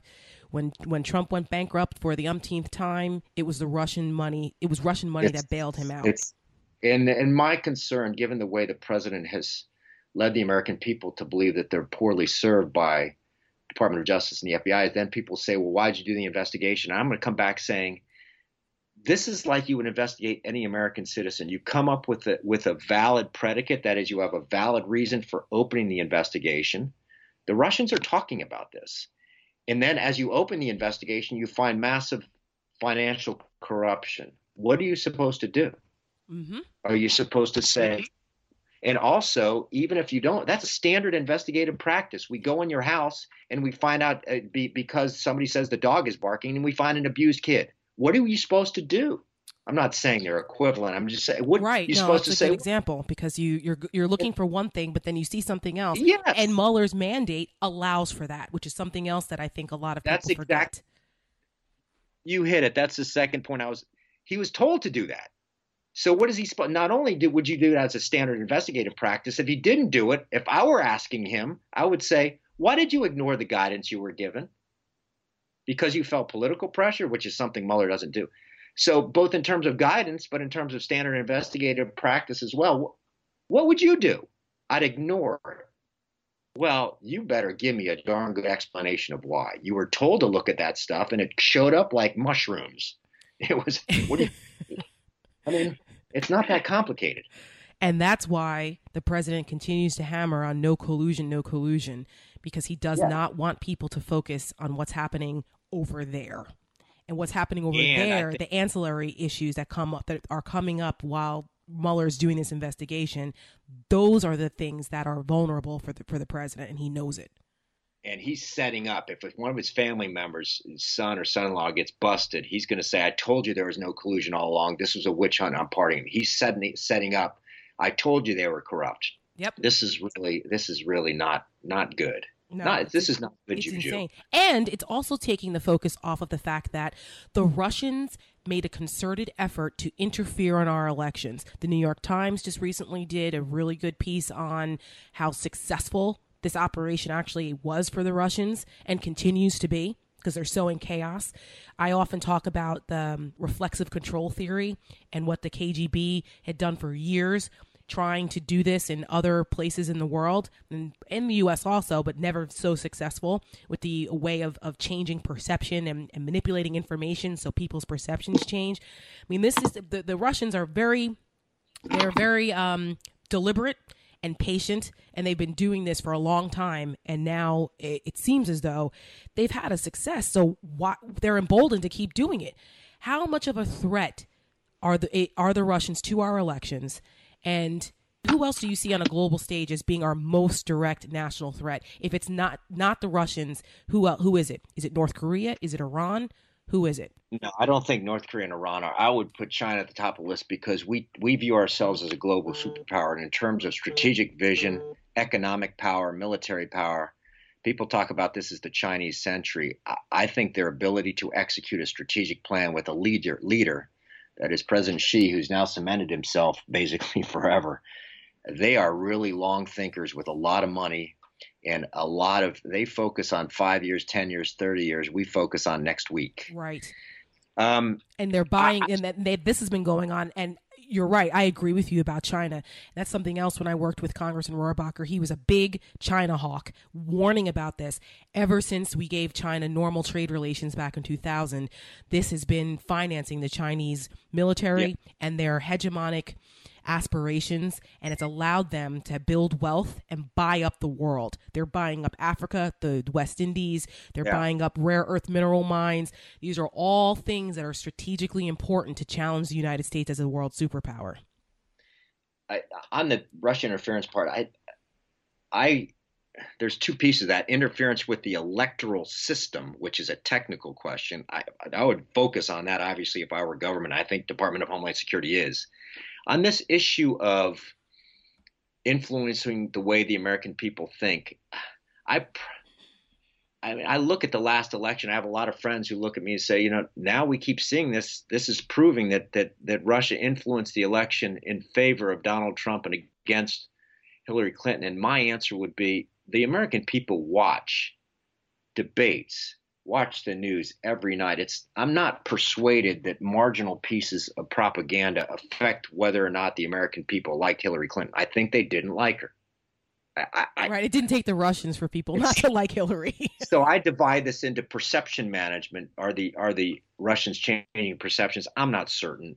And electoral manipulation, I'd worry about that. That said, there's one piece of this that I that I think is undersold. We keep talking about collusion and Russian manipulation of elections.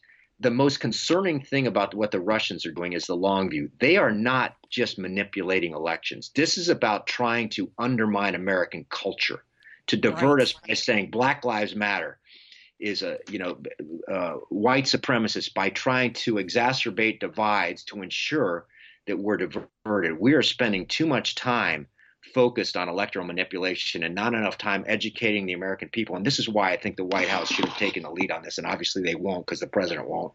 In telling the American people, please, here we're going to talk to you every month about how people from the outside are trying to tell you to hate your brother. And we can't let that happen.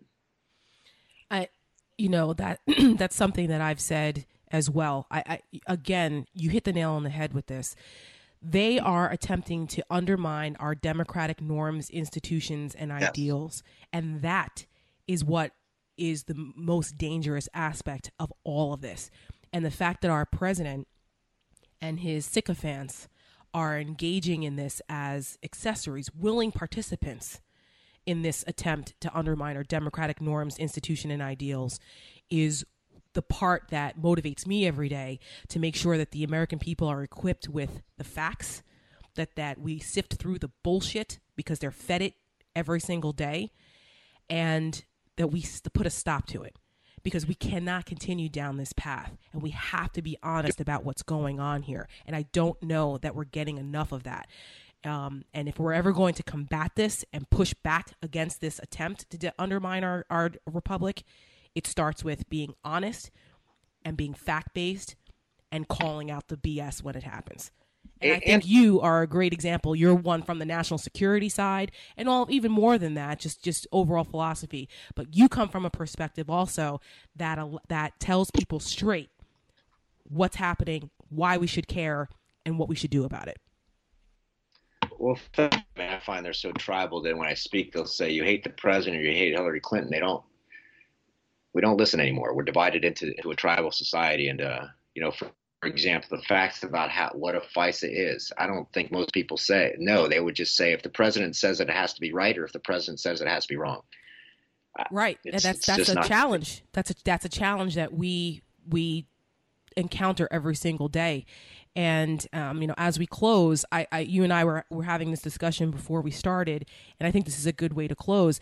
Um, I talk about what motivates me all the time, um, but for what motivates you, I, I, I think people should hear that going from being a you know super secret CIA FBI counterintelligence guy where you're used to keeping things quiet and not talking to the masses and just kind of putting your head down and doing the work to now being a, a, a recognizable voice in the media where the, the underbelly of what goes on in the intelligence community and, and national security is now exposed and you're one of the people that's talking about it. How do you balance that? What's that like now going from one extreme now to the other being in the public eye? And and what motivated you to to, to come out and start to be a public figure and talk about this stuff in the media? It's pretty uncomfortable. Uh, it's not what I was trained to do. When I first started doing media, it was more, you know, there'd be a terror event I don't find it difficult to separate out classified and unclassified. If I see a terror event, I feel like an old football coach. I can tell you, I don't know anything about what's happening inside, but I can give you some ways to understand this. And I thought as a translator, that was an interesting job to have. Um, I'm not a salesman, but CNN has been, you know, there's not a hard place to work for.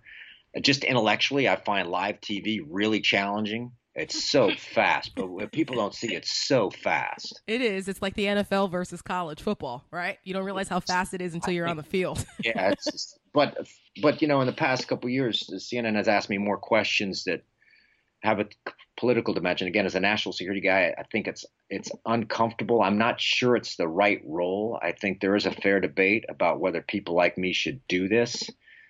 That said, I have been a private citizen for eight years, and I believe if somebody wants to ask me my opinion, as long as I have a, a considered opinion, I have the right to speak. Some people have said you, you don't really have the right to speak. Yes, I do. Mm-hmm. And I also step back and say, at a personal level, I don't like getting lied to. That really ticks me off. Don't lie to me about somebody's birth certificate. Don't tell your your press person to lie about who showed up. Who cares? Who cares how many? Don't get off a plane from a meeting with North Koreans and say we're already safer. Don't say you're the toughest guy in Russia ever. Don't say you never knew about a pay, pay, payout to a lady who does pole dancing. Stop lying to me. Stop, in a more basic level, stop doing things routinely that I would tell a six year old he gets a timeout for. That's not facetious. Stop using funny names for political opponents. Stop saying a political opponent should be locked up in a democratic society. Stop yelling every time you get angry. Stop misspelling words on Twitter, which is a former English major. But I, it's it's not it's a it's a statement outside politics to say I want the temperament, whether it's Jeb Bush or George Bush or George H. W. Bush, who's a wonderful human being, Ronald Reagan, Barack Obama. I want the temperament and judgment of the person in the Oval Office, whether I like him or not, to be considered mature and temperamental. Well said.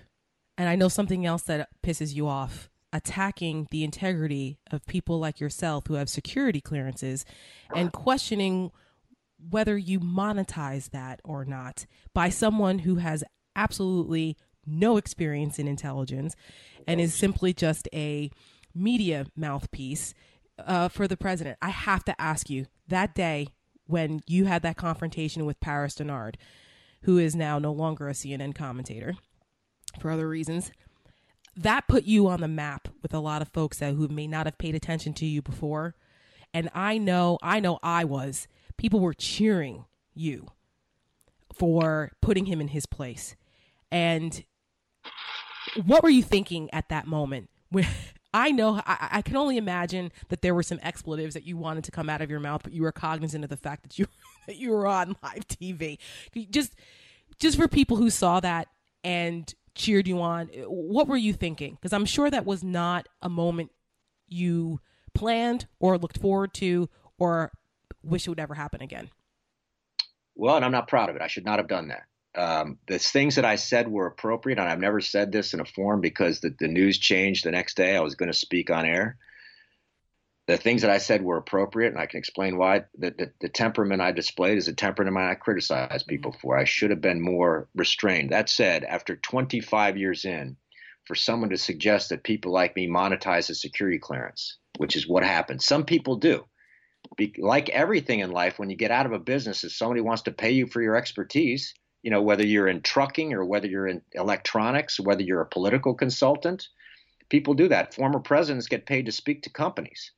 They're monetizing their former. I don't think it's bad, but the suggestion that people like me and people who've been threatened by the president monetize, to me, that was a talking point. I've never made a dime off my security clearance, and let me be even clearer. The only reason I have a security clearance is that the government has requested I retain it. I did not ask for it. They request that people like me retain it so that we can be consulted periodically. I've never used it except when the government calls me into a secret facility to tell me to ask me what do you think so to have after 25 years especially for a political party and both parties have done this it typically says thanks for your service to say you guys are a bunch of mercenary chumps boy i'm restraining myself now but that night that's the first one of the first times i heard that talking point and I was just people think that some of that is staged. It's not. That's true. it's not. I can speak to that. I regretted it off the air. I should not have spoken as I did to him, but that was incredibly insulting and also factually incorrect. Well, you know what, Phil? As someone who's been doing live TV now for the last five years and has been in situations where sometimes, you know, against some of these people who are just incorrigible I think we all get a pass to lose it every once in a yeah. while. And you know what? Every-, every once in a while, they just push you, and sometimes you just lose it. And well, so we're going to give you a pass on that. I give you a pass, and uh, you know, don't beat yourself up over it. But at least, at least you have the the the, the, the self. You're self deprecating enough to know that hey, it happened. I you know I know on. I should I shouldn't have done it, but you know, move on. Move, move on. on. Yeah, Phil you have been so generous with your time. We we went like over double the time that we initially slotted, but it was such an amazing conversation, an educational one, a valuable one, and I think that everyone listening will has learned more about Phil Mudd. We now know what you like to drink. um, and I, I, just can't thank you enough, Phil. It's been it's been such a pleasure. Keep up the great work, and um, I'll see you on CNN. All right, take care. Look, I've been talking about some pretty serious issues out there, real problems, but one of them should never be finding great looking new blinds for your windows. That's why blindsgalore.com is around. Blindsgalore.com was the first place to buy custom window treatments online, so they really do know what they're doing. They've been in business for over 20 years, they're family owned, and have covered over 2 million windows, so they know exactly how to get you the right blinds at the right price. They make it so easy. Blinds Galore creates 100% custom window treatments built to your exact measurements down to every detail. You get professional, designer quality products, but not at designer prices. In fact, they beat the big box store prices. BlindsGalore.com's products are hand built from scratch, never prefabricated. They're delivered right to your door and created just for your windows. Their expert team is happy to help you every step of the way, either online or over the phone, whichever you prefer. Plus, they have the industry's best guarantee. If you don't like your custom blinds or shades for any reason at all, the wrong color, you measured them wrong, you don't like the style, you can exchange it for free and get another covering for free. Blinds Galore will even set you up with 15 free samples and free shipping on top of their free expertise. It doesn't get any better than that. Whether you need more privacy, to sleep in, or just to fix up a room, blindsgalore.com has just what you're looking for. Blinds Galore makes it easy to get the custom blinds and shades you've always wanted in your home. Go check out blindsgalore.com and let them know that I, Tara Setmayer, sent you. That's blindsgalore.com. So, this week's feel good story um, I felt was appropriate since I am in New York and it's something positive that New York City is doing for people. Um, and I have a heart for helping people. So, this was a great story. Um, it was in the Washington Post and it's titled New York Library Lends Out Ties and Briefcases and Handbags for Job Interviews. So basically, there's a, a public library in the Riverdale section of New York that has decided to take some grant money and buy ties and bags and briefcases for men and women to check out if you don't have the money to dress properly for a job interview, which plagues a lot of folks and people take that for granted. So when I saw this story, I thought this is really great because my mom my mom and I we um my mom actually started a faith-based homeless program down in the Florida Keys and I helped her with that years ago. And we saw how important it was to help people just to have a restore their sense of dignity and to give them a hand up.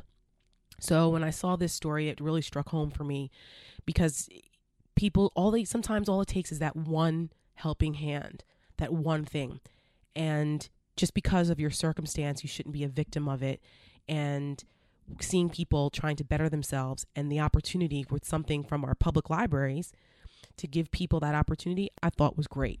So kudos to the New York Public Library um, for for doing this. So far, they said they're working on an honor system. It's relatively a new program, but that people can check stuff out for up to three weeks, and then they bring it back. And if you get fined, you get fined if you don't bring it back on time, just like library books. So I hope that this is a successful program. I think it's a great idea and a great use of of taxpayer money, and also of grant money. And I think more libraries should should think about doing that. So kudos to the New York City Public Library for giving people a hand up. Thank you for listening to this latest episode of Honestly Speaking with Tara. You can follow me at Twitter on Twitter at the Tara Setmayer. You can follow the podcast at honestly underscore Tara. Hashtag honestly speaking Tara. Send me your questions, send me your comments. Love to hear them. Any guest suggestions, questions you'd like me to answer, I'm all for it. So we'll see you next week on Honestly Speaking with Tara.